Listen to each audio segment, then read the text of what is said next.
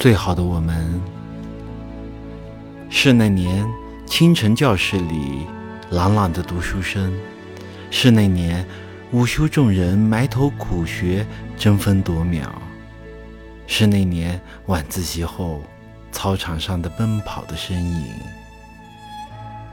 最好的我们，是那年课堂上的聚精会神奋笔疾书，是那年课间里的互考知识背单词，是那年老师办公室里的常客。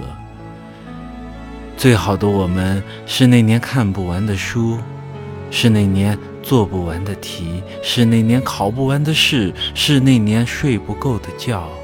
是那年放不了的假。节选自《最好的我们》。